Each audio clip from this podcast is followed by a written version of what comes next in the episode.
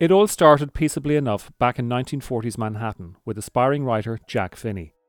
A few of his short stories had been published in the Saturday Evening Post, but Finney's real job was as a copywriter at a Madison Avenue advertising firm. By the early 1950s, however, he was convinced a better life lay elsewhere, and so he moved with his family to California. There, Finney graduated to novels, the first three of which were made into films. In total, he published 10 novels, six of them making it to the screen. And while this was not evident at the time, the decades since have shown that his most important and lasting work was his second novel, The Body Snatchers, published in 1955. So potent is it that it has been adapted to the screen no less than four times. It's my cousin. Wilma? What's the matter with her? She has a, well, I guess you'd call it a delusion. You know her uncle, Uncle Ira? Sure. I'm his doctor. Well, Miles, she's got herself thinking he isn't her uncle. How do you mean that they're not really related? No, she thinks he's an impostor or something, someone who only looks like Ira. Have you seen him? I just came from there. Well, is he Uncle Ira or isn't he Uncle Ira? Of course he is. I told Wilma that, but it was no use. Please, would you stop by and have a talk with her? Well, Sally says that I'm booked up for the afternoon, but why don't you ask her to come in and see me? I've tried. It tells of an alien life force taking control of the world by snatching humans when they are asleep and replacing them with near identical pod people. More than familiar, Finney's plot was highly derivative of such works as Robert A. Heinlein's The Puppet Masters, John W. Campbell Jr.'s Who Goes There, and of course H.G. Wells's War of the Worlds. In fact, so derivative was Finney's book that contemporary critic Groff Conklin dismissed it, saying, Too many sci fi novels lack outstanding originality, but this one lacks it to an outstanding degree. Added to that familiarity, Finney's novel ends very conventionally, with the aliens leaving Earth because of mankind's strong resistance. Inexplicably, the story's banality attracted the attention of Walter Wanger, a producer who had enjoyed great success working at Paramount Pictures and Columbia Studios in the 30s and 40s. By the 50s, Wanger had gone independent, and having acquired the film rights to Finney's novel, he approached Allied Artists, a small studio that had been known as Monogram. There, the staple diet had been B movies, westerns, comedies, and action adventures. But by the mid 50s, Monogram had been refashioned, launching a series of still low budget but more ambitious pictures. Acquiring the Body Snatchers, Wanger hired in screenwriter Daniel Mainwaring, who, seven years before, had adapted his own novel, Build My Gallows High, and helped turn it into the classic noir picture Out of the Past. Together, Wanger and Mainwaring came up with a new ending that separated it from the books Finney's story so closely resembled. In all those stories, humanity survived, but Wanger and Mainwaring's idea was an apocalyptic one, where the aliens' conspiracy seeps beyond small town California and spreads out across America.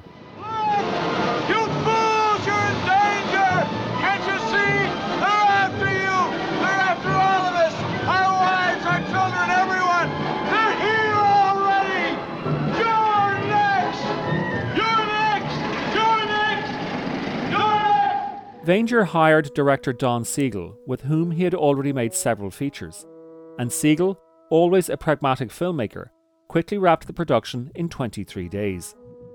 But then some problems crept in. Firstly, it was decided the movie's title needed changing. It was too close for comfort to a 1945 adaptation of Robert Louis Stevenson's The Body Snatcher, so alternate titles were suggested, each one, paradoxically, more bland than the next. They came from another world, Better Off Dead, Sleep No More, and World in Danger. Then, just as everyone settled on the suitably paranoid Invasion of the Body Snatchers, the picture previewed poorly, and Allied artists, fearful that audiences would be alienated by the downbeat ending, decided reshoots were required. Initially, the film ran at a cracking 76 minutes, but with the framing device, two minutes were added at both ends, so the story unfolded in flashback, an epilogue indicating that US authorities had been notified and America would soon be out of harm's way. Which is a pity because it undermines what is otherwise one of the best American films from the era. Well, what do you think? Will psychiatry help? If all this is a nightmare, yes. Of course it's a nightmare. Plants from another world taking over human beings. Mad as a March hare. What have we here? Ran his truck through a red light. Greyhound bus smacked him broadside and tipped him over. Put him in the OR. Will you take over Bennell for me, Doctor? Certainly. How badly is he hurt? Both legs, left arm, broken all to bits. We had to dig him out from under the most peculiar things I ever saw. What things?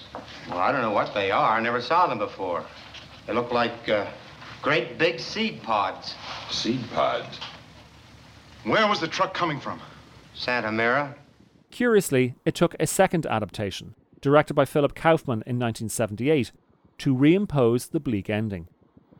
But by then, what initially passed as thrilling entertainment had, with the passing years, acquired considerable subtext. Finney had written his novel in the 1950s when Eisenhower's administration was not only engaged in a Cold War with the Soviet Union, but also struggling with the Red Menace at home. Was Finney's story a political allegory? If so, who were the pod people? Communists or conformists? By the time Philip Kaufman made his version in 1978, it seemed as if America had woken up. The Watergate investigation had forced President Nixon from office. So, instead of political somnambulism, Kaufman went for social alienation. I've heard the same damn story this week from six patients. People are changing. They're becoming less human. It's happening all around us. That's not what we're talking about. This has nothing to do with the man that I live with. It has everything to do with it, don't you see? People are stepping in and out of relationships too fast because they don't want the responsibility. That's why marriages are going to hell. The whole family unit is shot to hell. David, you're not listening to what she's saying. Matthew, please stay out of this. You see, that's the point. I'm listening to you, but he doesn't think I am. Why? Because he doesn't expect me to bother enough or to care. He shifted the story's setting from small town America to big city California. San Francisco, to be exact, where 60s radicalism had mutated into the 70s me generation.